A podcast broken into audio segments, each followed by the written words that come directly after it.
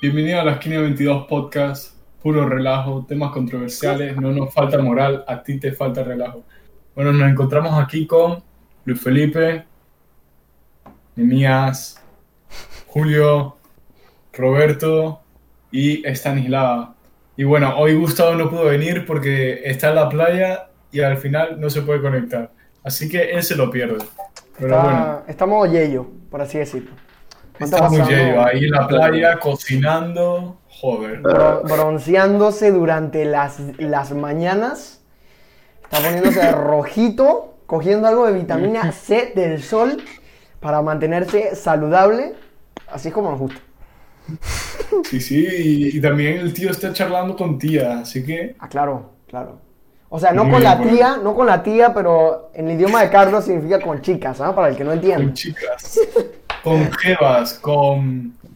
eh, no me acuerdo cómo se dice. como en Panamá, no como Panamá, guiales. Eso Exacto. es, con las yales.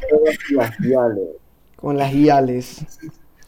Bueno, entonces, bueno, hoy tenemos un tema muy interesante que vamos a hablar, que hemos venido viendo yo, en mi caso, viendo desde el inicio de la semana, porque me encontré con una noticia de que mm, los congressmen o los tipos que hacen las leyes en Texas introdujeron un bill, que no sé cómo se traduce eso, me imagino que es como una ley nueva para banear, o sea, prohibir a tener eh, hombres biológicos, o sea, que nacieron hombres, de deportes de mujeres. O sea, que las personas que nacieron como masculinos, que son hombres, biológicamente, y ahora son transgénero y se pasaron al deporte de mujeres, eso está prohibido en Texas ahora por esta ley nueva que hicieron. Lo cual me parece perfecto y me gustaría oír las opiniones de todos ustedes para ver qué, qué opinan al respecto. yo quiero, yo yo quiero- quiero empezar. Yo voy después de Carlos. Dale. Ok, mira, esto pasó una vez, creo que en la UFC, vino un hombre, perdía, perdía, perdía, fue, se cambió de género, llegó ahí, reventó a todo el mundo. Reventó ahí a todas las mujeres peleando, las reventó, igual corriendo. En las carreras de correr hubo uno que hizo lo mismo, igual, reventaba a todas las Yo mujeres. quiero, yo quiero agregar algo con lo que dijo Carlos. Si ese es un hombre y pierde contra hombres, ese man tiene que ser o flojo o flojo y rico para decir, ok, en vez de ponerme a entrenar y, y poder ganarle a los hombres, no, voy a cambiarme de género y así como soy hombre le, le doy palo a las Pero, mujeres. tipo, o Es o sea. Lo, lo que tengo entendido fue, que la- o sea, es una mujer, o sea, un tipo- una mujer transgénero, en la, la UFC, que sí, ha sido que varias veces campeones destrozándole la cara El cráneo, a su sí. oponente. Entonces, eh, no es, no es que el tío perdiese, o sea, el tío era gay, se quiso cambiar de género y ya, no es que tú no te vas a cambiar de género porque pierdes, pierdes. Pero en sí el punto es que para mí en los deportes de contacto, tipo fútbol, eh, baloncesto, la UFC misma, el boxeo, para mí la- la- las mujeres trans no deben entrar porque biológicamente siguen teniendo la fuerza que eran, cuando eran hombres. Pues. Sí. Ojo, también hay mujeres en esos deportes que... Bueno, también hay hombres que no ¿Qué tienen hacen? fuerza. Ajá, pero, pero también, que no también, escúchame, pero también en esos deportes hay mujeres, o sea, mujeres biológicamente mujeres, que hacen tanto ejercicio que se ponen más fuertes que hombres, o sea, también así, pero para mí en deportes de contacto no deben estar incluidas, pero en otros deportes que no son tanto de contacto, sí, pues es como más justo, no sé si me, si me entienden. Sí, puede ser. No, O sea, yo creo que. Mira. Espérate, espérate. Vamos a dejar que Sí. le toque a Roberto para ver qué opina Roberto. Bueno, yo opino que está mal que las personas se, que un hombre vaya a un campeonato de mujeres porque físicamente no son iguales pues yo una Exacto. no sé si fue en una en una clase de biología no estoy seguro de Roberto que prestó, ¿Ah? Roberto prestó atención en biología. muy bien, muy No bien. estoy seguro si fue en la clase o si fue en un video, pero sé que lo escuché en una vez. De que antiguamente, por ejemplo, los, o sea, los hombres se han desarrollado, pues, o sea, físicamente, porque en la antigüedad ellos eran los que tenían que cazar, pues. Y eso es lo como que, por ejemplo, los que les ha hecho más fuertes así. ¿Y, ¿Y tú, Stanis, qué opinas? Comparar con una mujer, por ejemplo. Ah. Bueno, mi opinión es como más, o sea, como la de Luife, podría decir. Y como la de Carlos, o sea, no me parece justo que un hombre, bueno, mujer trans, eso es un en esos hombre. Eh, exacto. En este caso es un hombre en realidad. Eso es un hombre. digámoslo Exacto. mejor, biológicamente un hombre. Exacto. Ah, yo, yo te puedo decir que yo, Biológicamente un hombre. yo creo que en ningún deporte debería estar permitido que se cambien de bando, por así decirlo. Que se cambien de lado. Eso no debería estar permitido porque... Porque está como Ajá. no igualitario va a ser. Claro, es un poco injusto porque, o Claro. sea, si un día de la nada Usain Bolt dijera, que, cha, estoy para cambiarme de género, y el man se cambia el deporte de las mujeres y va a un campeonato de las Olimpiadas, estando a la edad que tiene, le saca la mugre a todo el mundo, te lo aseguro. Porque es que estamos diciendo un man que, en este caso, ¿no? Hipotético, Usain Bolt, el tipo es campeón de los hombres, el man, ni siquiera los mismos hombres le ganaban. O sea, algo que hacemos aquí, un disclaimer, es que nosotros no creemos que las mujeres no son capaces de hacer los deportes bien o tal. No, no, no, no, no. Yo creo 100% en que las mujeres son muy buenas deportistas, hay muchísimas, como la muchacha Sí, esta sí. que hace tenis, que no me acuerdo el nombre, es buenísima. Es buenísima, sí. Es buenísima. Pero, pero comparándolo con el nivel de un hombre, en un caso como UFC, como el caso que ha pasado de esta tipa, que no me acuerdo el nombre, que nació tipo, transgénero, que ha roto dos cráneos de dos oponentes. Dos veces. No una, dos. O sea, le- eso ya demuestra la superioridad de fuerza que hay entre él y las otras contrincantes que él ha tenido. Por eso me parece que es injusto. Y lo mismo con las carreras. Los hombres son más rápidos, como dijo Roberto. Que antes los hombres Sí. eran los que cazaban. O sea, yo creo que ya viene como en el mismo cuerpo del hombre tener esa fuerza física, pues. Exacto. Ojo, ojo, ojo. Mira, lo que yo quiero agregar sobre lo que dijo Roberto, que es biológicamente es imposible que una mujer sea más rápida que el hombre, porque cuando la mujer se desarrolla y se le crecen las curvas para prepararse para el embarazo, pierde mucha agilidad. Entonces, No, dale, dale, dale. le Sigue. No, no, está bien, está bien. Está bien, Carlos. Biológicamente está bien. Entonces, eso pierden agilidad, velocidad y bueno, eso en general las hace menos rápidas comparado con un hombre. O sea, es biológicamente, no es nada feminista ni machista. No nos cancelen. biológicamente, Yo, claro. yo- yo quiero añadir, yo quiero añadir algo a lo de Carlos, que sí, sí es verdad que la- en la mayor parte de los casos, eh, biológicamente se puede decir que el hombre es como más rápido, más fuerte que las mujeres. Pero vamos a hacer el disclaimer, también hay mujeres en esos deportes que respectivamente son mucho mejores que muchos hombres en ese Sí, deporte. sí, Por ejemplo, definitivamente. hay- eh, por ejemplo, te voy, a, poner el ejemplo del de, eh, el atletismo. Eh, hay un video en que, no sé si lo vieron, que era como competencia mixta. Entonces la- el equipo de la tipa, que la tipa le tocó agarrar, era como de turnos, pues de relevo. Ajá. Pero la tipa tenía que meterse el sprint, iban de primero, pero justo estaban en un grupo con hombres, entonces los hombres iban de últimos y la alcanzaron y la rebasaron. O Ah, yo lo vi. cinco- ajá, pero Lo vi. eran cinco hombres y de esos cinco los rebasaron tres de un solo y dos quedaron empatadas con ella, ponte. Ojo, esa tipa, mm, si la pone con ellos, que esos hombres profesionales, obviamente sí son más rápidos.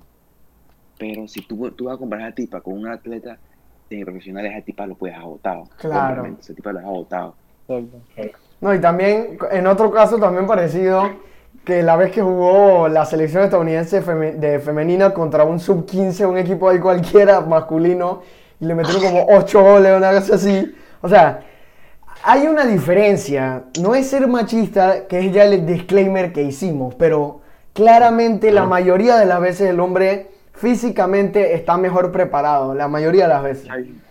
O sea, es superior. No, ya, listo, eso era mi punto. Tipo, hay algo que de eso que estamos hablando de fútbol, quiero hablar, no sé si puedo mencionar ahorita lo juego más, más adelante, que es que las mujeres, ponte, el ejemplo que algunas piden en esos deportes, igualdad salarial. Mm. Entonces, viendo ese caso, una deportista, no me acuerdo qué equipo, eh, dijo que sí, Messi combina, no me acuerdo si era Messi o Neymar o, o el jugador X, gana más que todo el equipo mío, o sea, el equipo de ella combinado. Es que, pues claro, obvio. Porque por un simple cosa, o sea, que ganas lo que generas. Claro. Te voy a poner el ejemplo, te voy a poner el ejemplo de Neymar. Ponte, en sí neto que le paga el PSG de salario solo, o de lo que firma en el contrato, ponte que Neymar gana 30 millones, un ejemplo, gana 30 millones solo el PSG. Y tú dices que es un carajal de plata, pero lo que tiene es que Neymar, todo eso que le pagan, Neymar se lo devuelve al PSG. ¿Cómo? Eh, Neymar, o sea, el PSG gana millones vendiendo camisetas con Ney- de Neymar. Claro. Neymar atrae, Neymar atrae más gente al estadio. Más gente al estadio significa Claro. más dinero para el PSG. Neymar te vende el montón de, de figuras comerciales y el montón de cosas en las tiendas. Y eso significa más plata para el PSG. Es que, Sí, entonces, en sí Neymar, entonces también Neymar te patrocinio. claro. Entonces, todos esos 30 millones no te los devuelve, sino que te- Neymar se lo duplica o se lo triplica al PSG. Entonces, ponte, hay un ejemplo que cuando el, el Atalanta se enfrentó al Paris Saint Germain, el equipo de Neymar, en la Champions, eh, salió el cosa que Neymar ganaba más que la plantilla del Atalanta y, los, y tú no ves a los jugadores del Atalanta saliendo a reclamar porque saben por qué Neymar gana más que ellos.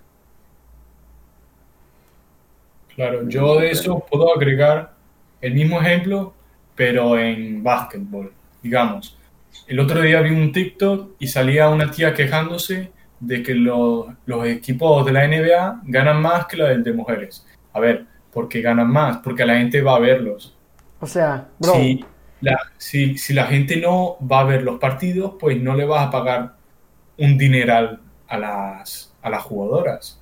Quiero hacer Ese- otro, ajá, un, otro disclaimer, ponte, y eso es lo que dice Carlos de la, de la audiencia que trae. Hay una imagen de la final del Mundial Femenino, la última que pasó, que tú ves, ponte, en la final del Mundial de Hombres, el estadio está a punto de desbordarse que no cabe ni una persona más. En la, en la final del, del Mundial Femenino, habían partes del estadio que o no tenían casi gente o estaban completamente vacías. Entonces, si mal no recuerdo, creo que vi en TikTok que el partido femenino con más audiencia fue un partido de un equipo de España en que las entradas fueron gratis. O sea, el equipo ni siquiera ganó plata con las entradas. Ajá. Tú sabes que yo también pienso lo mismo que ustedes dos, que Carlos y, y Luis. En los dos casos pasa la misma cosa. Yo sé que hoy en día está todo esto del feminismo y que las mujeres empowerment y no sé qué, y yo lo apoyo. Las mujeres son, no sé, lo que tú quieras decir, son importantes, que es totalmente Sí. cierto, son necesarias, eso nunca te lo voy a discutir. Y son iguales a nosotros los hombres, no hay superioridad de ninguno de los dos géneros. Pero en cuanto respecta la ganancia salarial en los dos deportes, o incluso en otros, pero vamos a enfocarnos en fútbol y básquetbol. En este caso, yo estaba haciendo una, una investigación hace un tiempo que yo lo vi, que la- los NBA Finals del 2020 generaron alrededor, solamente el 2020, tuvo 7.5 millones de viewers solo en Estados Unidos. Los Finals de la NBA. Y luego los Finals de la WNBA, que es la del femenino, solo tiene como 300 mil viewers. La final. O sea, miren la diferencia. 7 millones de visitantes más tiene la NBA que la WNBA. ¿Eso qué te da a entender? Que la NBA genera más plata porque lo ve más gente. Y la gente compra más camisetas de jugadores de la NBA, compran figu- figuritas de LeBron James, figuritas de Stephen Curry, las headbands de Stephen Curry, las zapatillas de Stephen Curry. Todas estas cosas que le generan plata a la NBA y a los mismos equipos. Entonces, o sea, tiene sentido, es lógico que los hombres ganen más plata. Messi, estaba viendo una estadística hace un ratito que dice que si Messi gana 140 millones, él le produce 100 millones al Barcelona. Claro. O sea, sí. ¿cómo funciona? Es lógica. Si Messi produce tanta plata, estamos solo hablando de Messi porque hay muchísimos otros más jugadores famosos de fútbol. Si él genera tanta plata para su equipo, o sea, es lógico que su equipo le quiera devolver lo que le está ganando. O sea, si él está produciendo al Barça 200 millones, ellos por lo menos le pagan 100 millones. Un ejemplo, no es lo que es. Pero la- Pero- el fútbol femenino, o sea, no, no genera nada, nadie compra. ¿Alguno de nosotros tiene un suéter de fútbol femenino? ¿Alguno de ustedes? Uno Alex No Morgan, creo. Tiene uno de Alex Morgan. Bianca, Bianca, Bianca juega fútbol. Buenísima jugando fútbol. Y le encanta ver televisión, ver fútbol y todas las cosas que tú quieras. Y ella yo nunca la he visto con un suéter de fútbol femenino. Nunca. Y ella juega fútbol, pero nunca. O sea, ya estando aquí en mi propia casa, tú te das cuenta que así debe ser en todos los otros lugares. O sea, la comparación entre la cantidad de personas fanáticas del fútbol o el básquetbol masculino contra el fútbol o básquetbol femenino no es lo mismo. Entonces el salario no puede ser lo mismo. Es lógico. Así de fácil. Eh, una cosa, ¿qué, opinas? ¿Qué opinas Stanislava, que es mujer, qué opina de este tema? Exacto. Yo opino lo mismo, la verdad. O sea, tú no puedes ganar más de lo que generas a, a un club o algo así. O sea, eso, Salud. eso es injusto. Sí. Y aparte de así injusto Mira. no tiene sentido porque el club pe- pierde, ¿no? O sea, si tú no le generas... vas a perder dinero. O sea, si tú no Y le así- generas 100 millones y le pagas 200 a una tipa, ¿dónde está tu ganancia? Exacto, así nunca va a funcionar el comercio. Exacto. Mira, una cosa que sí es injusta es en el tenis. Digamos, para una mujer hacerse profesional en tenis es como cuatro veces más difícil para un hombre. No por la habilidad ni nada, ni porque la gente no lo vea. Porque mucha gente ve el tenis femenino. Porque es, es un poco diferente que el del hombre, es porque, pues, son mujeres. Pero igual, es muy entretenido, mucha gente lo ve. Pero es para llegar a ser profesional. Eso es muy complicado. O sea, para ser profesional para un hombre, tienes que llegar, ir a un partido de la ATP y pasar y que a segunda ronda para ganar un punto. Ahora, si quieres ser mujer, creo que tenías que ganar como... mujer. No, eh, Si perdón, quieres ser mujer, espérate, espérate. Pausa ahí, pausa ahí. perdón, me equivoqué, me equivoqué. Y si eres mujer, tienes que, creo que ganar el torneo para ganar uno. Sí. Entonces imagínate, es muy difícil, muy difícil. Por eso hay muy pocas profesionales mujeres y más hombres. Pero no porque tengan, o sea, un hombre le gana a una mujer, pero igual no tiene nada que ver como el fútbol o el básquetbol, porque mucha gente ve el de mujeres y el del hombre. Así que, Sí. Pero movámonos de tema, pero moviéndonos de tema, Julio tenía una historia de contarnos. La historia de una negra. Vamos a contarla. Pasó, al grano. pasó en Estados Unidos. Entonces la cosa es que normalmente ustedes saben que la gente de, de color, o sea, la gente negra tiene el pelo un poquito duro, si se puede decir así. Cucú. Pelo, sí. pelo impermeable. Pelo cucú. Un, un pelo que un pelo que es indomable. Claro. Entonces, impermeable. eh, normalmente la- las mujeres estas se lo alisan y para que les quede bonito. Entonces, una ya en Estados Unidos que se llama Jessica Brown, ella es negra, entonces tenía el pelo así, entonces ella se lo alisó. Entonces ella usaba de los sprays estos que se ponen en el pelo, dije, para, para fijarte el pelo y para que no se mueva. Y la vaina no le funciona. Intenta, lo intenta, lo intenta y no le funciona.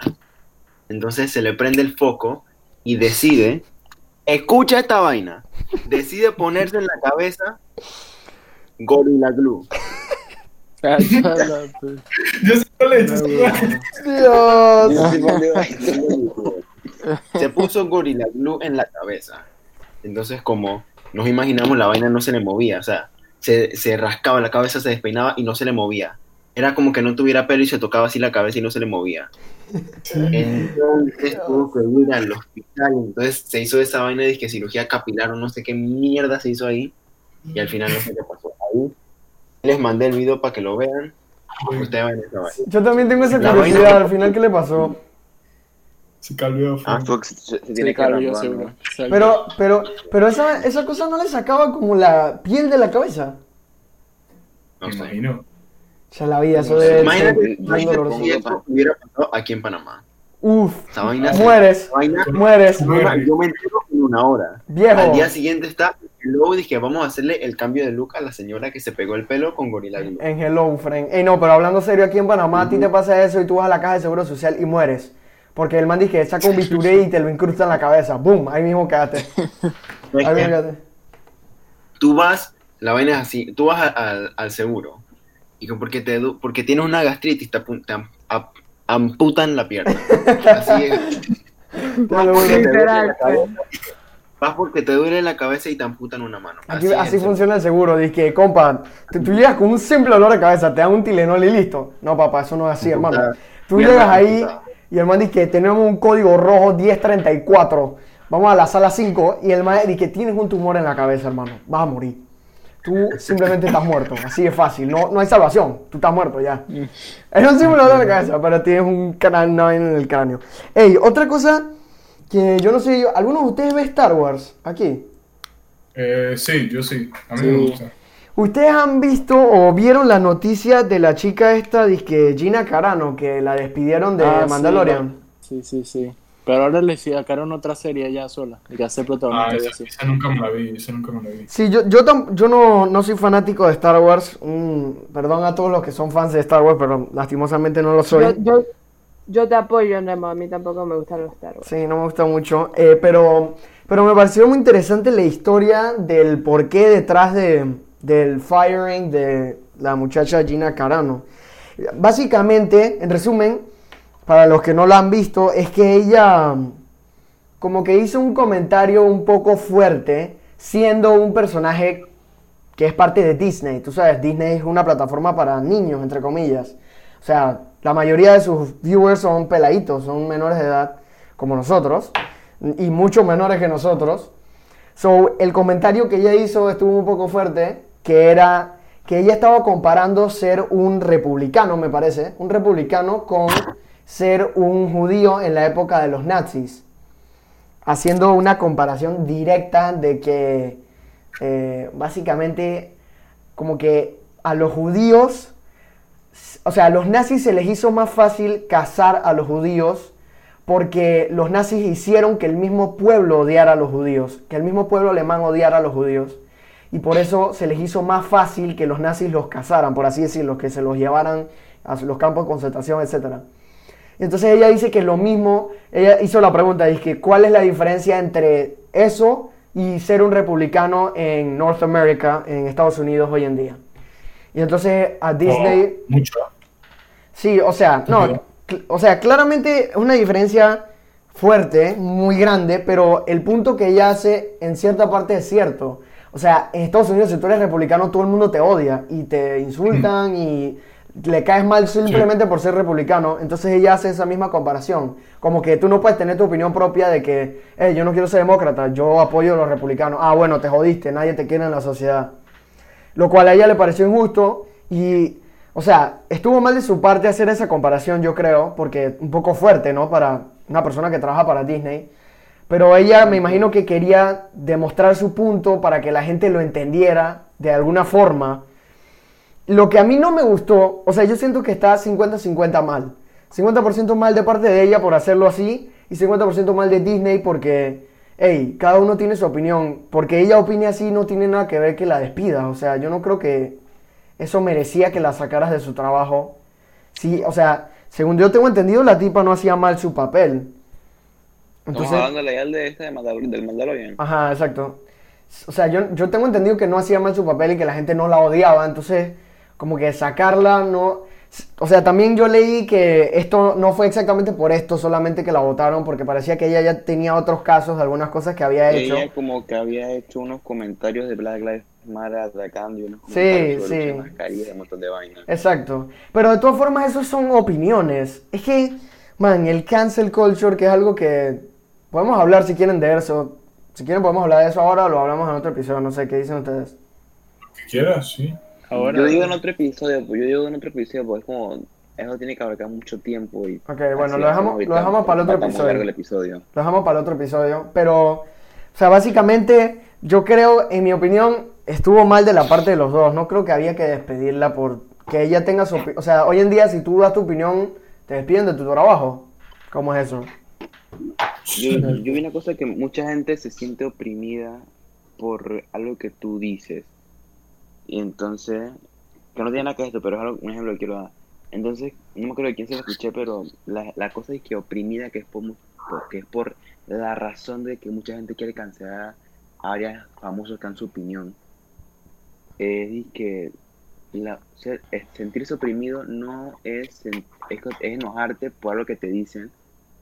O, puta, no me acuerdo la frase. Es, vale, no me acuerdo la frase. Pero es que te, lo- yo te puedo ayudar, Fren. Yo creo que es que la gente está confundiendo opresión con no compartir la misma opinión. O sea, no es lo mismo, señores. O sea, estar oprimido o estar bajo opresión no es para nada lo mismo que no compartir la misma opinión con otra persona. Ya me acordé, no, ya me la acordé, ya me acordé. Era que sentirse oprimido no es que te digan algo que te ofenda, sino es que no te dejen decir algo por miedo a que ofenda a alguien. Exacto. Exactamente. Supuestamente estamos en una sociedad en la que cada vez es más importante dis- di lo que quieras. Tú eres dueño de tu propio cuerpo y de tus propias palabras. Puedes decir lo que quieras, tu opinión la escuchamos y la valoramos. Y después pasa esto y te cancelan. Sí. Dices tu opinión, dices tu cosa, ah, llegan los que no acuerdan, te jodiste, Ya está, te ya para la no sirves para nada, tu opinión no es válida. De que, compa, di tu opinión, siéntete cómodo, puedes opinar cuando quieras. Dice tu opinión y que, ¿qué va, hermano? Yo no, eso no me sirve. Oye, Va para afuera. Boom, te despiden del trabajo, pierdes la casa, el carro, todo. Hay gente ¿qué muy fea. Te dicen que te mates y todo. Sí, sí. Falta de Escucha, respeto. Te voy a dar un ejemplo, te voy a dar- te voy a dar dos ejemplos, ponte. Las femi- no quiero hablar tema de feministas, pero es un ejemplo. Las feministas dicen que no tenemos la libertad de expresión, de hacer esto y no sé qué, porque, porque por luchar por las caídas.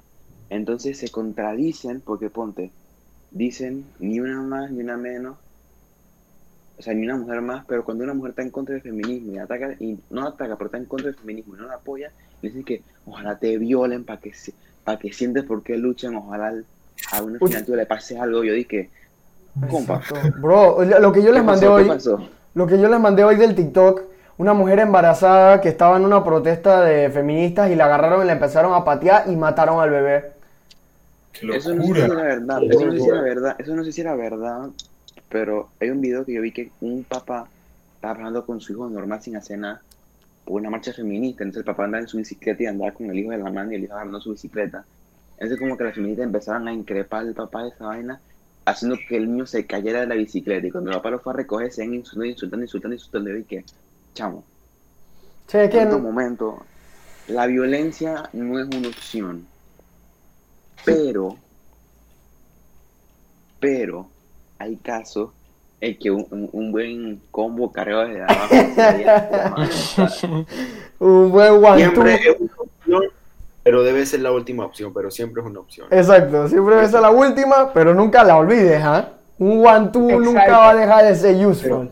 Ajá, Nunca y el, el otro ejemplo, el otro ejemplo que quería dar, antes para que Julio diga, de lo que está diciendo es que de la cancelación y eso y la hipocresía es que libertad de expresión. Te da el ejemplo de que Harry Styles, Harry Styles... Felipe, Felipe, Felipe, Felipe, espérate. Dejemos esta historia para el otro episodio que vamos a hablar de cancel culture y ya queda cuadrado ahí. Sí. Sí, está bien, pues. Dale, Julio, ¿qué ibas a decir tú? Nada. Ah, pero ¿cómo así, ¿Qué hermano? Pero ¿cómo así? Está fallando. Nada, esa vaina de que, de que siempre la violencia tiene que ser una opción, pero no la primera, siempre tiene que ser la última. Bueno, y no ser pussy. No viene para encima, métele su vergazo y ya. A mí me parece... pa' encima. Yo lo que no entiendo, o sea, no es que lo que no entiendo, sino que yo puedo ver. Se supone que esta gente debe haber aprendido algo de, de Mandela, ¿no? Creo que era. El que decía que si tú quieres expresar tu punto y darlo a entender y que todo el mundo lo entienda, que era él defendiendo a la población negra, a los negros, él decía que lo principal y que nunca se podía dejar era ser pacífico. O sea, no ir a la violencia jamás. Pero parece que ellas, la- las nuevas protestas no entienden eso. Las feministas te venden el, te lo venden, te venden el punto de que ellas quieren la igualdad y la paz y no sé qué. Y luego vienen y pan, golpean a un señor. Pan, tumba un peladito en una bicicleta. Pan, empiezan a insultar a un tipo porque está comiéndose una hamburguesa. Ey, ¿tú y qué? Hermano, pero ustedes no, ustedes no son pacíficas. O sea, ustedes no quieren mantener la paz y que todo el mundo las acepte. O sea, Pero- ¿cómo tú quieres que alguien, cómo quieres que la población te, te acepte si estás haciendo locuras y insultando a gente por ahí? No tiene sentido. No son todas, ¿ah? No hay que generalizar No son todas. nunca. No hay que generalizar nunca. Pero, Pero es una gran mayoría. pero es Pero una- gran Yo creo que hay que dividirlo. Las feministas que sí son, o sea, feministas, cuerdas que sí luchan por cosas claras, por ejemplo, igualdad salarial en ciertos trabajos que sí la merecen, igualdad salarial. Claro. Hay cosas que no me acuerdo en este momento, pero sí son claves erradicar Claro. o, igualar, o igualar. Y que busquen una cosa que las veces no buscan, que no es igualdad y equidad.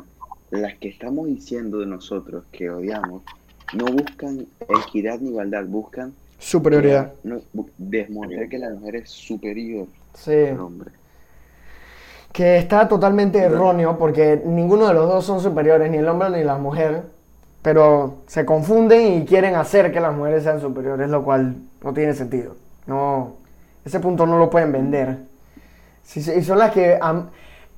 yo en cierta parte defiendo a las feministas en ese punto, que las feministas, las verdaderas, que no andan con sus locuras y lo que estaba diciendo el Felipe, que quieren que ajustar los salarios en algunos trabajos que sí tienen sentido, no como en el fútbol y el básquet.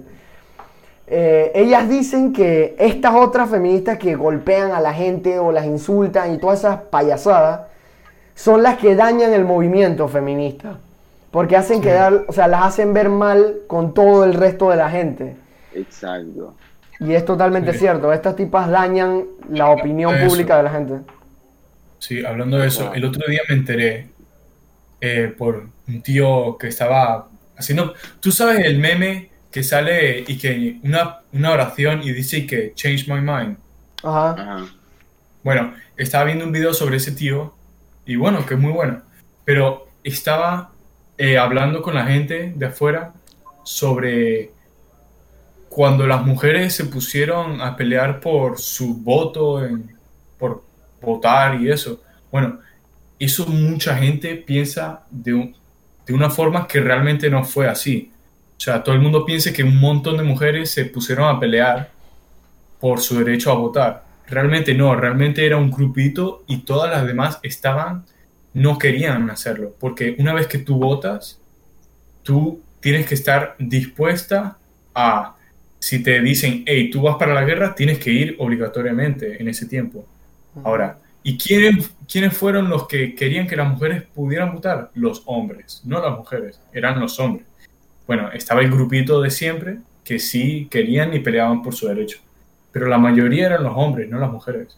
Y yo no sabía eso, eso me dejó impactado. Yo, tú sabes, yo creo que podemos terminar el, el episodio de hoy con este tema así del feminismo y lo que están haciendo. El otro día yo vi un video también, un TikTok. ¿Sabes que siempre hay videos de un hombre y una mujer discutiendo lo que piensa cada uno de su opinión sobre el feminismo, ¿no? Entonces, esta Sí. tipa le decía al señor que, que las mujeres son como las que más, eh, ¿cómo se puede decir? Que tienen efectos más negativos en la sociedad. Son que las que más reipean, las que más violan en las calles, las que, no sé, sufren más robos y tal. Empezó a decir estadísticas así, de un montón de cosas que les hacen a las mujeres. Y luego el man la interrumpe y le dice, hey, ok, eso es cierto, él no lo niega. Pero luego él presenta también los puntos de que los hombres también tienen muchísimos más negativos. Son los que más mueren en la guerra, las personas que más se suicidan son hombres, los niños con peores promedios en la escuela son hombres. O sea, o sea, eso se puede discutir. O sea, algunos hombres son no estúpidos, sino flojos. No, no, Ah, está bien. No, no, no, no. pueden negar. La mayoría de los hombres son flojos, por favor. O sea, No, claro, pero- la mayoría de los ok, hombres. No eso- generalizo. O sea, eso es un tema moral, o sea, moral, lo que sea, psicológico, pero estadísticamente los hombres tienen peores promedios que las mujeres. Muchísimo más altos los hombres. En algunos puntos, no sé. Ojo, ojo, ojo. Queremos aclarar an- antes de acabar que me sigue. Quiero aclarar una cosa.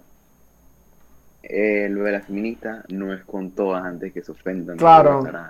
Es con el cierto grupo que la vamos a tildar las feminazis o las yales ¡Estás loca! Ah, ¡Estás no, loca! escucha, las yales con aire en el con, con las yales con aire en la cabeza en vez de un cerebro. Se le, ve- se le fue el aire por donde no hay era. un grupo de feministas, como, como, lo, como lo repetí, hay un grupo de feministas que sí luchan por cosas coherentes y que sí tienen estadísticas coherentes para mostrar su punto. No las otras que y sacan estadísticas del forro del, del, Anastasio y dicen un montón de vainas y luego viene un hombre y las contradice y dice que, ay, machista, me oprimes. Claro. Pero bueno, no, este termino esta historia que el video que vi. Entonces el tipo le presenta y le presenta la situación de que, o sea, todo lo que ella le dijo que le pasa a las mujeres es cierto, pero que los hombres también tienen muchos puntos negativos en la sociedad. Entonces el tema es que las mujeres, eh, muchas mujeres están, muchas femina, feminazis o femitóxicas, están agarrándose de ciertos puntitos pequeñitos por ahí para decir que, no sé, vender su punto de que son oprimidas alrededor del mundo en todas las áreas. O sea, son oprimidas en muchas partes donde, como ya venimos diciendo, donde les pagan menos, que no debería ser así, o que las tratan mal porque son mujeres, etcétera. Pero eso ya no es en todos lados. O sea, lo que hay muchas que todavía dicen que los hombres las, todos los hombres las oprimen, que todos los hombres somos discriminativos con las mujeres, lo cual no es cierto. Y eso no debe venderse, no, no debe- la gente no lo debe querer porque no es así. Simple- los o sea, simplemente los hombres no somos así todos. Pero bueno, eso es básicamente lo que decía el tipo en el video. Sí, sí. Eh, digamos, sobre ese video, pues, digamos, la cultura, digamos, la musulmana es muy machista, realmente. Es Sí. machista. Pero eso O es sea, la su mujer- religión. Un, ejemplo mujer- de eso, Déjame, déjame terminar. La mujer no puede salir con sus amigas, no puede estar sola, no puede conducir, no puede usar el metro sola, tiene que todo hacer con el hombre. O sea, no pueden hacer nada, absolutamente nada. O sea, imagínate. Y tienen que usar su jibaj, ese, entonces- un ejemplo que te... El, el machismo en, en Saudí, un ejemplo, que va al fútbol. En la final de la Unidad de Clubes, habían árbitras mujeres, que eso está bien, inclusión y si están capacitadas que arbitren. Entonces, el, el jeque que inauguró todo eso, un jeque de esos allá, que fue el puso la plata para que se hiciera en Arabia Saudita el Mundial de Clubes, estaban pasando los árbitros y cuando y al- pasaban los árbitros, les saludaba, les tocaba el hombro. Pasaban las mujeres y eran como ofendidos, no la- ni las miraba y las dejaba pasar, porque mm, en su religión no, no quiere aceptar una mujer arbitrara. Entonces te voy a poner otro- ejemplo, un partido de fútbol de Alemania, lo decidieron no pasar, era un partido importante, un partido que decía la liga, no lo decidieron pasar en, en Arabia Saudita porque una mujer era el árbitro.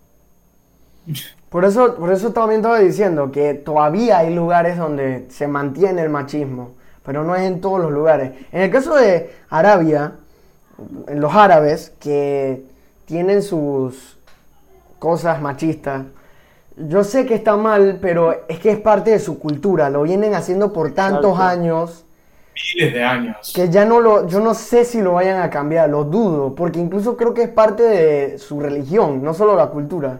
Creo que es parte de la religión y todo. Entonces, si, si el propio Alá, que es su Dios, se lo está diciendo, o sea, es como una regla, y las mujeres creen en Alá y en la palabra de sus prof- profetas y todo lo que creen, yo no creo que, para mí, yo creo que ellas no lo ven como machistas, sino como una regla de su Dios y listo. Y las otras mujeres que son de otras creencias de Western Society, que es Estados Unidos, América, no deberían meter su nariz en los temas religiosos y culturales de los árabes, porque ese es su tema, su religión, esas son sus creencias. Y si ellas lo siguen haciendo, te lo aseguro que la mayoría lo hacen porque ellas creen que está bien, y es porque creen en su religión y en lo que dice, y no porque se sienten oprimidas, y etcétera. Sí, Eso o sea, para ellas es totalmente normal. Hay algunas que se quejan, Claro. pero muy pocas. A algunas les gusta mantenerse en su cultura y obedecer a sus reglas. Así que, pues, No debería, por eso digo, es que también hay muchas mujeres que se quieren, como dije yo, quieren meter la nariz en otros problemas de otras mujeres por otro lado del mundo. O sea, eso es su tema, su cultura, su religión, déjalas allá. Si ellas no se quejan todas, significa que no hay ningún problema ahí. Para ellas no hay ningún problema. sí, sí. Em, ¿Quieres hacer las preguntas que tengo yo ahora o, o seguimos Eh. con el tema? No sé, ¿alguien más Sí. quiere opinar algo de ustedes? No. Eh, yo nada más quiero Yo decir una opino lo cosa, mismo. una aclaración. Yo voy a hacer una cosita y ya vengo. Así que sigan el capítulo sin mí, ahorita regreso. Tanis, ¿tú no querías decir nada? ¿Qué dijo? Wow. ¿Qué dijo? Que ya volvía, que tiene que hacer algo. Seguramente tiene que sacar al perrito, al Bencho. Al Benjamin Franklin. Stanis, ¿tú no tenías que decir nada? Que creo que te interrumpí cuando ibas a decir algo. Eh, yo quería decir algo, pero se me fue la idea, pero eh, yo, Terrible. Quis- o sea, si una mujer se siente oprimida, que ella pelee por su derecho, pues. Ya. Pero, pero como, o sea, si la musulmana, si la musulmana se siente bien como está, tú no tienes que meter tu nariz en ese business. O sea, Exactamente. esa no es tu vida. Controla tu vida, no la de los demás, pues. Exacto. Exacto. Muchas veces hay unas mujeres que pelean guerras que no existen. O sea, están peleando, Exacto. están metiéndose en peleas que no hay. O sea, esa pelea no existe, hermano. Ellas no están peleando nada. Tú misma estás inventándote una pelea. Y como exactamente lo que acaba de decir Stanis, hay tipas que vienen y quieren decir que, que no sé qué, defendamos a las musulmanas porque ellas se sienten oprimidas, pero tú ves alguna musulmana quejándose haciendo una propuesta, una protesta por ahí, de que son machistas en su país. Quizá una, dos, cinco, diez gatos, quince gatitos, pero, o sea, Sí, sí. No te metas en eso. Vale, Carlos, creo que puedes hacer las preguntas y terminamos con eso. Eh, sí, sí. Ok, la primera pregunta es, ¿qué comerías en tu última cena? Ah, yo siempre me he preguntado eso porque veo la, la serie esa de que los manes que le ponen... ah, que- sentencia perpetua ahí es. Ofi, eh, Ofi, esa es la serie que están presos y lo van a matar con la inyección esa. Ajá. Yo siempre he pensado, yo creo que yo. Mm, yo creo que pediría dije buco junk food, pero tú sabes que eso ahora lo regularon. Ahora la. Bueno, no estamos hablando de prisión, ¿no? Eso es simplemente la comida que tú quieras al final. Sí, digamos en este caso que sea lo que quieras. O sea, Ah, absolutamente lo que Yo creo que sería como junk food, porque either way ya me voy a morir, así que. Como Exacto. lo más rico que pueda encontrar en las páginas de Instagram o algo así, lo más rico que encuentre lo compro. O sea, pero. Ok, bueno. ¿Qué- ¿Tú Julio, ¿tú dirías, qué? Carlos? Yo, Arme. yo cogiera... Eh, perdón. eh, consiguiera Ajo. Ajo. Ah, cuidado, hermano. mejores chefs de hamburguesas y que cada uno me haga su mejor hamburguesa. Oh. Y, Wow. Él, él le dice al chef, hey, mañana me muero, así que hazme la mejor hamburguesa que puedas, por favor. Gracias. Exacto. Sí, una de esas de, digamos, yo tengo, yo veo un, un canal en YouTube que es de hamburguesas solo. Me encanta porque, jo- joder, hace unas hamburguesas que se ven demasiado buenas. Sí. Y bueno, a, a mí como me encanta una buena hamburguesa, pues sería eso. ¿Y tú, Julio? Creo que yo, yo creo que sería o pasta o comida así que junk food. Ok, ok, ok. ¿Y tú, Roberto?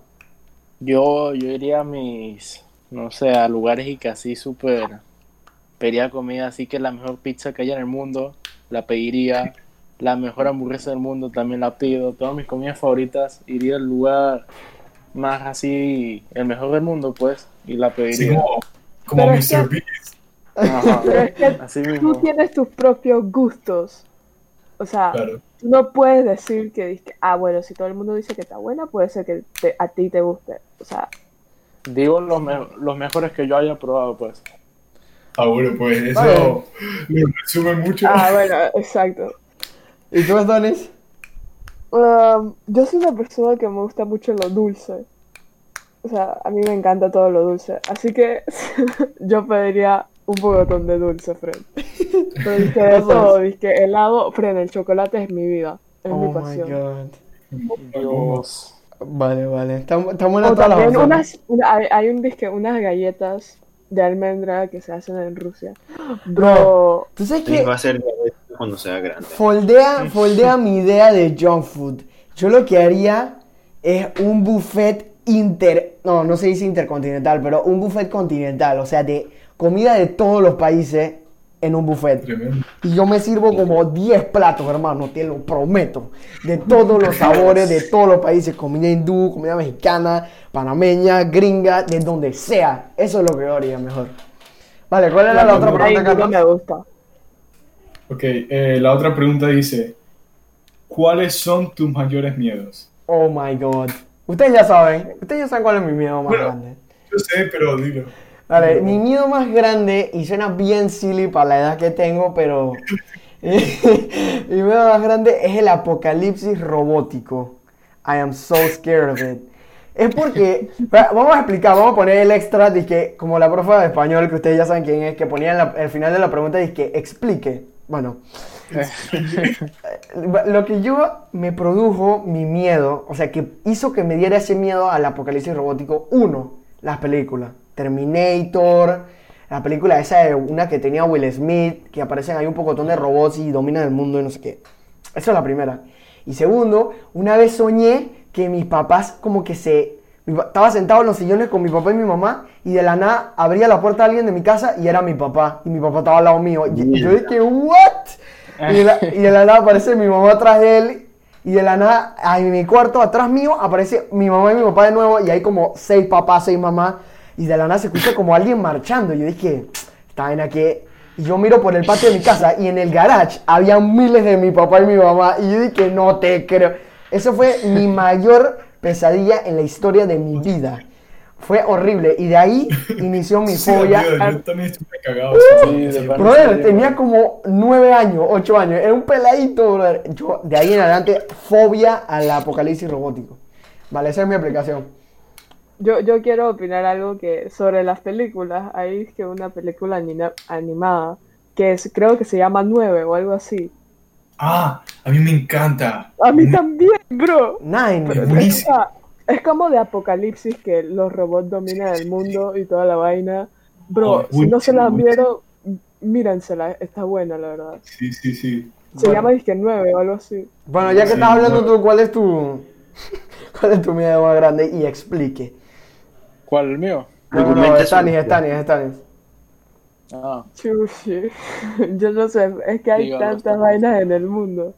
Yo lo, yo lo diré de última, déjame pensar un poco. Ok, dale tú, Carlos, pues dale tú. Yo, mira, el mío es muy triste. Eh, mi mayor miedo es morir solo. Oh nadie. my god. eso sí daría miedo, la verdad.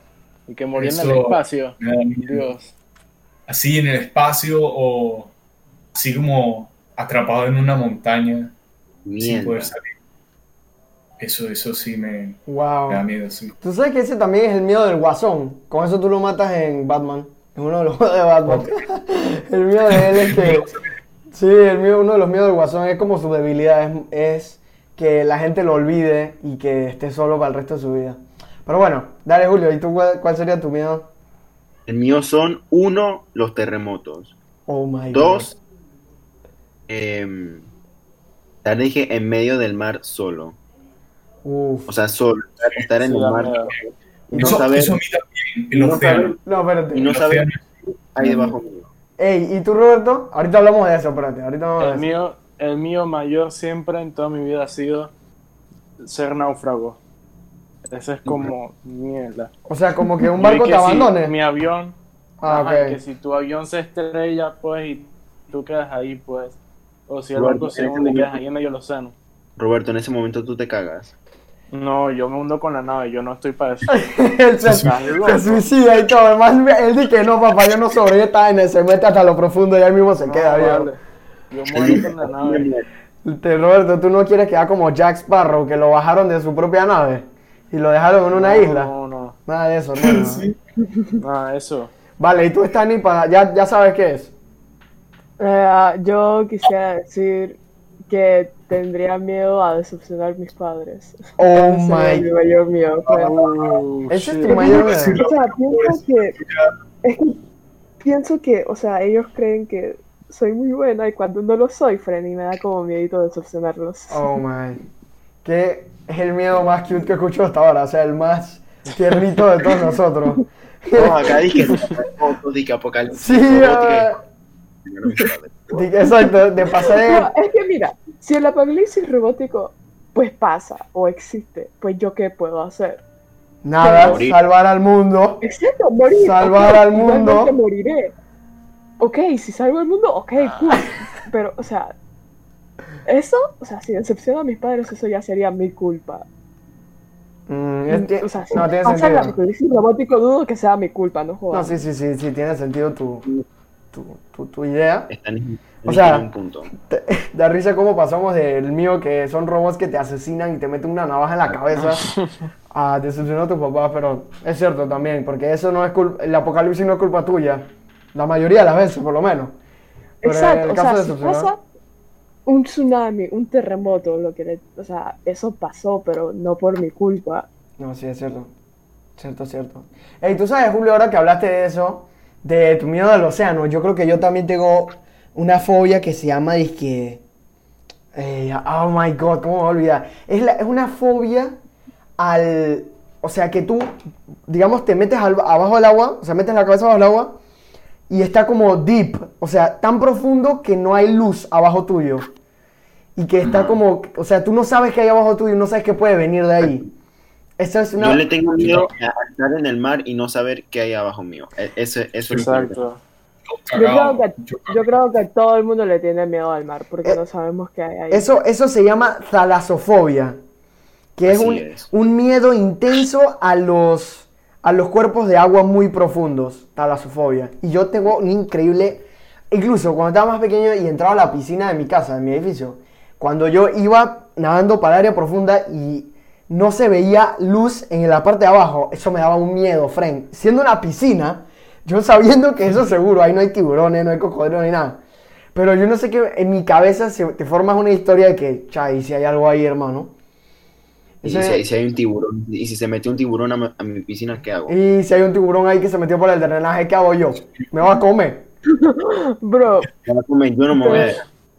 No, pero eh, es porque estaba chiquito, ya eso no me pasa, pero en un caso en el que estás en un, por ejemplo, en un pantano, te caes de tu bote con tu familia y caes en el pantano. Y no, abajo tuyo tú no viste nada. Ayer por ahí cocodrilos, hipopótamos, el rey de lo profundo, no sé, brother, cualquier animal místico, monstruoso, Godzilla, King Kong. Tú no sabes qué hay ahí, hermano. O sea, ey, a mí me da miedo. Eso, eso no lo había pensado, pero eso también es como mi segundo miedo después del apocalipsis robótico. Está muy feo eso, También. Fred. a mí me caga. Sí, de verdad que sí, Fran. Yo no podría vivir si me caigo en el mar, así que todo profundo. No, hombre, hermano, nada de eso. Ya te mueres, listo. Yo, yo preferiría hundirme. Me O hundo sea, y me te lo juro, yo prefiero hundirme. Exacto, esa es la mejor Yo me salida. a quedarme ahí flotando. Sufren. En cualquier momento, estoy ahí flotando, en cualquier momento me roza la pierna algo. Y yo es que ahí. Ay, papá, En algún momento te vas a cansar. Una vez yo estaba en Isla Grande, bro, y un pececito me pasó por el pie. Un pez normal, brother. Yo me morí del miedo. Yo salí nadando del apodo Nemo, no me lo quita nadie. Más rápido que la luz. Desaparecí de ese lugar, hermano. Rapidísimo salí del agua, bro.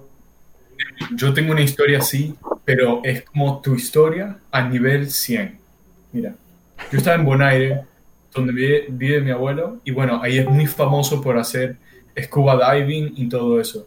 Entonces, Scuba diving. Sí, escuba, Ay, escuba, sí, pasé de buceo y bueno. Sí, yo sé, yo lo he hecho. sí, sí. entonces, pues estamos ahí y tuvimos la idea eh, de coger pan y irnos un poquito más a lo profundo. Salud. Sabes que hay una parte que Gracias. está más oscura. Buena idea. nos fuimos ahí. Cuando vemos ahí salen unos peces como del tamaño, unos peces grandes, o sea, te puedo decir, eran como un metro, Wow. un metro grande. Y nos empezaron a rodear. Fren, yo los rozaba con mi pierna así rodeándonos por el pan. Y Fren, solo se escuchaba yo por el tubo y que... Carlos el verdadero. Brother, tú me lo estás contando y ya me da miedito, brother. Yo no sé qué hubiera hecho, hermano. Pero, pero, eh, eh, oye, pero da- dame contexto, acabo de llegar. ¿Qué pasó? Es que estamos hablando de que tenemos la mayoría aquí talasofobia, que es una fobia a los cuerpos grandes de agua profunda. Así Ah, hablando de esa vaina, yo también tengo una historia como la de Carlos, pero Pero Carlos termina, Carlos termina. No, no, ya eso era todo. Eso Ah, era todo. y, Que-. No. Claramente. Dale, Tani. Bueno, mi historia era que yo estaba nadando en el mar con mi papá. Ahí todo, todo cool, todo chill. Y entonces ustedes saben como las vainas que tiene el, el tiburón disque la aleta. Ajá. ¿Tú Ajá, bueno, la sí, pero dije una chiquita, una chiquita y estaba bien rara. Y entonces yo y mi papá nos cagamos. Dije, yo, o sea, yo me cagué. Yo dije, ay no, ya vamos a morir. Ahí Pero te mi voy papá dije, dije, bueno, vámonos de aquí, vámonos de aquí. Pero la verdad, en ese momento cuando vi esa vaina, yo dije, adiós mi vida. Yo no sé qué hubiera hecho tampoco en esa Pero, situación. pero, pero es Yo que tu papá es ruso. Tu papá se pelea con el tiburón. Dice, hermano, ven acá. Exacto, yo sabía, o sea, yo sabía, yo, literalmente, yo me tiré encima de mi papá. Dije, papá, no fuimos.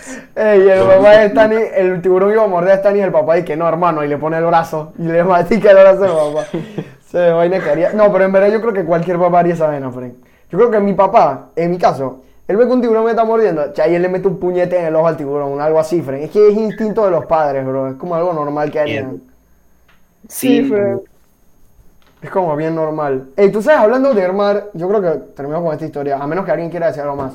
Yo estaba con mi familia en una playa aquí en Panamá, que no me acuerdo cuál era, pero me- nunca más fui después de esa vez, pero habían olas bien grandes. O sea, para un niño Nemo de 5 años o de 6 años, o sea, eso eran olas gigantescas, eran tsunamis. La, la cosa es que este, estábamos nadando normal, yo y mi mamá, cerca de, relativamente cerca de la orilla, o sea, mi mamá estaba flotando conmigo, y mi papá y mi hermana más lejitos, estábamos pequeñitos nosotros, pero yo me acuerdo perfectamente. De la nada vino una ola gigante, y mi papá y mi hermana estaban hablando conmigo y mi mamá a distancia, de lejos. Pero mi papá me estaba mirando a mí y no para el lado donde están las olas, no para afuera. First mistake. La ola venía y nosotros le gritamos, y que papá, viene una ola gigante. Y ahí él mira para atrás con mi hermana y él se hundió con Bianca, de- o sea, se metió bajo el agua y la ola lo agarró más suave. Pero a mi mamá y a mí, no sé por qué a mi mamá no le dio por meterse bajo el agua. Ya, y la ola nos agarró a los dos. Hermano, yo me acuerdo perfectamente. Te lo, te lo juro, hermano. Yo me acuerdo perfectamente a un Nemo, me imagino viéndome en tercera persona. Nemo de 5 años en forma de pelotita, dando como 300 vueltas, brother. Era, hice como 100 front flips. Y vuelta y vuelta y vuelta, vuelta, se me metió una arena por la nariz, por los ojos, por los pantalones, en el suéter. Fue terrible, bro. Yo todo chiquitito, brother. Y mi papá llegó después y mi mamá y yo terminamos en la arena todos tirados ahí. Este, pero estamos bien, ¿no? Estamos vivos al día de hoy. No nos morimos por una ola. Pero te- sabes que después que te. se- la- no sé si tú tienes la sensación de cuando te arrastras una ola y cuando ya logras salir a la superficie, es como si volvieras a nacer. Te lo juro, brother. No, yo, yo he hecho tonterías en el mar. Una vez que estaba con mi familia, o sea, lo estoy alargando, pero bueno, estábamos con mi familia de Argentina que vino para acá, para Panamá. Y venía una ola pequeña, ahí mismo en la arena, pero en Coronado hay algunas veces que la ola viene como, la- el agua tiene como mucha arena, no sé por qué, y se veía como chocolate. No solo en Coronado, me imagino que en otras playas, pero yo me acuerdo de Coronado que la ola era como chocolate por el montón de arena. Y yo de tarambana, de tarado, agarré y la. Tú sabes que la ola estaba a punto de romper, con la arena al final ya terminando, y yo de imbécil me tiro de clavado en el medio de la ola. Por alguna razón, brother. Y nuevamente di como mil vueltas, Fren. Tenía, literalmente se me metió arena por la nariz, Fren. Eso es horrible. Es horrible, brother. Por la boca. Me atoré con arena y sal. Tenía arena dentro de los boxers, todo. Fue una estupidez, no sé por qué lo hice. Y todo el mundo se estaba riendo. Yo-. Yo hacía lo mismo, pero lo hacía por diversión. Es que yo también era joda, porque me quería hacer el pretty, ¿no? Y terminé pagando el precio con un montón de arena en todo el cuerpo. y todo el mundo se estaba riendo en la playa, de la payasa que había hecho. Yo quiero contar una historia que me pasó, de que tengo historias del mar y esa vaina. Pero no fue el mar, pues yo fui con mi familia de vacaciones, creo que fue a, a México, a Cancún, y hay un parque de esos que tienen de los mayas donde hay caletas de agua y esa cosa con peces. Entonces les metes una vaina que no sé si saben qué es, que es como que buceas, pero los tanques de agua están arriba y el guía los lleva como en, un- en una balsa. Pero Ok. es buceo, pero prácticamente sin tanque. Nos damos los cables en la boca y todo, cinturón de plomo para hundirnos en el agua y normal. Entonces, en esa vaina de buceo éramos yo, mi mamá y una pareja de mexicanos. Entonces, íbamos, entonces íbamos yo y el señor de la pareja íbamos como más profundo, o sea, tocando pecho tierra con el guía. Entonces, cuando estamos regresando de hacer todo el tour por abajo del agua, el, el, el man como que me, empieza a tocar la aleta, o sea, la chapaleta atrás. Y luego como, ¿qué pasó? Y me, y me dice como que, la señal como que quédate quieto y me señala abajo. Ver, como a 30 centímetros de nosotros, estaba pasando señora mantarraya con aguijón. Oh my god. Y, o sea, nosotros éramos piedras, o sea, nos quedamos quietos. O sea, no nos podíamos, o sea, no nos movimos, estábamos a frío, o sea, ahí con el corazón parado, o sea, yo, yo, yo- o sea, es- esa sensación que no sé qué, si a ustedes les pasa, como que, obviamente no tiene sentido por la situación, pero como que sudan frío, como que entra como Ah, sí. Bro. como que sudan frío. Me pasó, o sea, yo, yo, yo me cagué. Y, además, y nos miramos y, y, o sea, nos como quietos y salimos del agua. Y yo le conté a mi mamá, porque. Y, y mi mamá le conté justo cuando nos, nos metimos a hacer snorkel después de eso. Ey, Brain, yo, yo no sé cómo, pero de alguna forma se siente como si el corazón se detuviera por un segundo, bro. Es como que, tú sabes cuando se va la luz de la nada y tú como que va, como que tienes un momento de shock. Así mismo de eso, dice, bro. Cuando es algo así tan, como que tú sientes que como que puedes morir por algo, es como que el corazón como se detiene rapidito, friend. Yo tengo un conocido amigo de mi papá que una mantarraya le, le puso el, el, lo- ¿cómo se llama eso? Lo agujerió, no sé cómo se diría. Le metió el... Picó. Exacto, lo picó con el aguijón en, el, en la pantorrilla y le hizo un hueco gigantesco. Y es horrible porque, según tengo entendido, como que ellas como que te clavan el aguijón Es que- y luego como que dan vueltas, como un torniquete, y lo sacan y te destruyen todo. Pero es que, es que no, es, eh, las mantarrayas pueden, o como chuchas se llamen, pueden dejar el agujón en, en tu pierna. O sea, eso le pasó a mi abuelo. Eso se le regeneran a ella, por eso te lo dejan ahí. Sí, son Sí, ellos se lo dejan y eso es lo que duele, pues. Pero las mantarrayas Ya, no son, son, ellas no son violentas en sí mismas, como la mayoría de los animales. Si se sienten en peligro, obviamente. Exacto. no. Ahí me escucha, escucha, escucha. Yo aprendí que cuando ponte, no sé si con ese minuto el que está como Pun- Punta Chame que se llama, o no sé si sigue existiendo que se llama Nitro City. Yo no sé, bro, pero en Punta Chame es un lugar donde hay demasiadas mantarrayas. Escucha, es por eso, entonces, en el restaurante de Nitro City estaba donde tú comes y afuera está, tú sabes, la playa.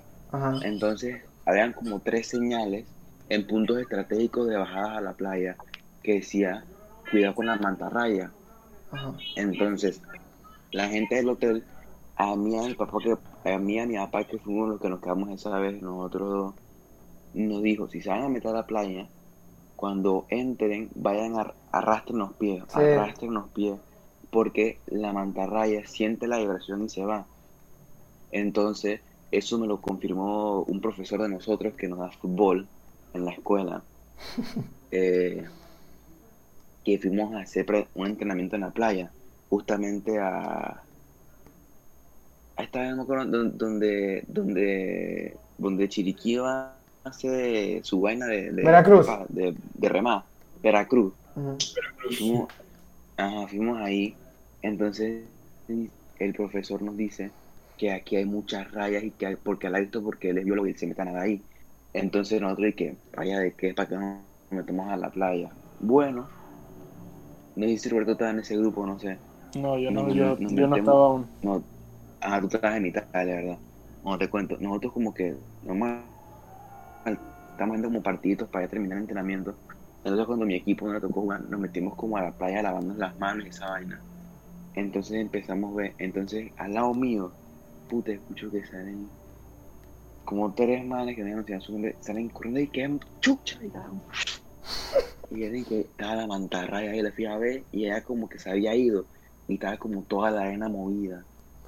Sí, no, y a mí también me habían dicho eso. Mi, mi tío Julito también me había dicho que, que, hay que, que hay que caminar arrastrando los pies en las playas así infestadas de mantarrayas porque ellas sienten la vibración, así mismo como tú dijiste. Porque el tema es que ellas te pican cuando tú las pisas sin querer.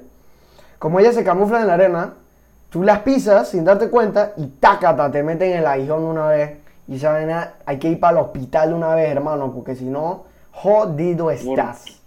Porque Nah. una cosa que, no, escucha, una cosa que me dijo el man de Nitrogel también, si ahí te pica la mantarraya, si tú no eres alérgico al veneno, No pasa nada. bien. Escucha, vas a, me, me es así, vas a sentir el dolor más hijo de la gran puta de tu vida, pero no te vas a morir. Pero si tú llegas a ser alérgico y te pican, compa, tienes minutos o te mueres. Sí. Ah, pero eso es con todos los animales en realidad. Si tú eres alérgico, hasta las abejas te pueden matar. La, la, si tú eres ¿Tú no alérgico, le la pasó- gente puede tú no morir. ves lo que le pasó a- al man ese del de los del cocodrilo, que la mantarraya fue y lo picó en el corazón? Sí, pero brother, ese man era un loco. Ese man se metió en un- una piscinita con la mantarraya más grande del mundo. Esa cosa parecía un charco. Era gigantesca esa mantarraya. Le que eso no era un aguijón, brother. Eso era, no sé, un- un- una... ¿Cómo se llama esta cosa Una viga. No, no, no. Bueno, también, no sé si es eso, pero... ¿Cómo era que se llamaban las cosas que usaban los indios para cazar antes? Una, una lanza, brother. Eso no era un avión, eso era una lanza, bro. Eso era gigante. Le clava esa cosa en el medio del corazón. Puf, de una vez se murió ese man. Pobrecito, el man era un, un crack. Él se llevaba bien con todos los animales, en serio. Ese no era el, el australiano. Sí. Sí. Era él, ¿no? Sí. Sí. Sí, sabes que mi mamá me contó que como que la gente que estaba en el barco le dice que no bajes porque es peligroso, no bajes, no bajes, no bajes, y el man de sube y que yo bajo porque bajo, bajó, ¿y qué pasó? Taca. Tacata, pero, pero el bollo. O sea, lastimosamente, ese tipo era muy bueno con los animales. Rescataba animales por todos lados, tenía su propio zoológico. Era buenísimo con los animales, lástima que se murió. Pero bueno, lo bueno es que, que- que quedó la familia, el hijito, que es básicamente igual a él. Hasta, hasta habla igualito, Sí. Fred. Y Lo mismo, se ven igual. Igualito. sí, hacen la misma cosa. Que es lo bueno. Bueno, yo creo que podemos dejar el episodio hasta aquí, a menos que alguno de ustedes quiera decir algo. ¿Alguien quiere decir algo? Ok. Yo Yo quiero decir quisiera una decir algo. Dale, pues. Yo quisiera dis- yo- disculparme con lo que nos están escuchando si no entendieron la falopia. Ah, sí, también. Exacto. Pedimos disculpas a todos nuestros viewers por eso. ¿Y tú, Carlos? Pedimos, pedimos perdón de antemano. Exacto. Yo quiero terminar diciendo una frase muy sabia que dice, si una tía guapa está ocupada, pregúntale por su hermana. Allá la vida, ahí. Le mandamos un saludo a la mamá de Carlos que está viendo esto. Que tenga mucho cuidado con quién, se, con quién se mete su hijo. Cuídelo, mucho cuidado ahí. No se está metiendo el pelado. bueno, bueno, le damos gracias a todos nuestros viewers por estar aquí oyendo nuestras payasadas y nuestras historias muy ciertas, ¿ah? Lo de las mantarrayas y todo eso, eso es muy cierto, no, eso no es payasadas. 100% real. 100% Todo lo real. que decimos aquí siempre está basado en la en hechos reales siempre. y estadísticas y facts y todo lo que tú quieras. A veces hay payasadas, pero la mayoría son cosas reales. Así que bueno, les damos gracias por vernos. Este, síganos en nuestro Instagram, en nuestro YouTube y en nuestro Spotify. En las tres siempre estamos subiendo episodios todo el tiempo. En Instagram subimos nuestros clips para que le den like ahí, comenten cualquier payasada que opinen. Este, y bueno, pues les deseamos una feliz semana. ¡Viva España! Viva España. ¡Viva España!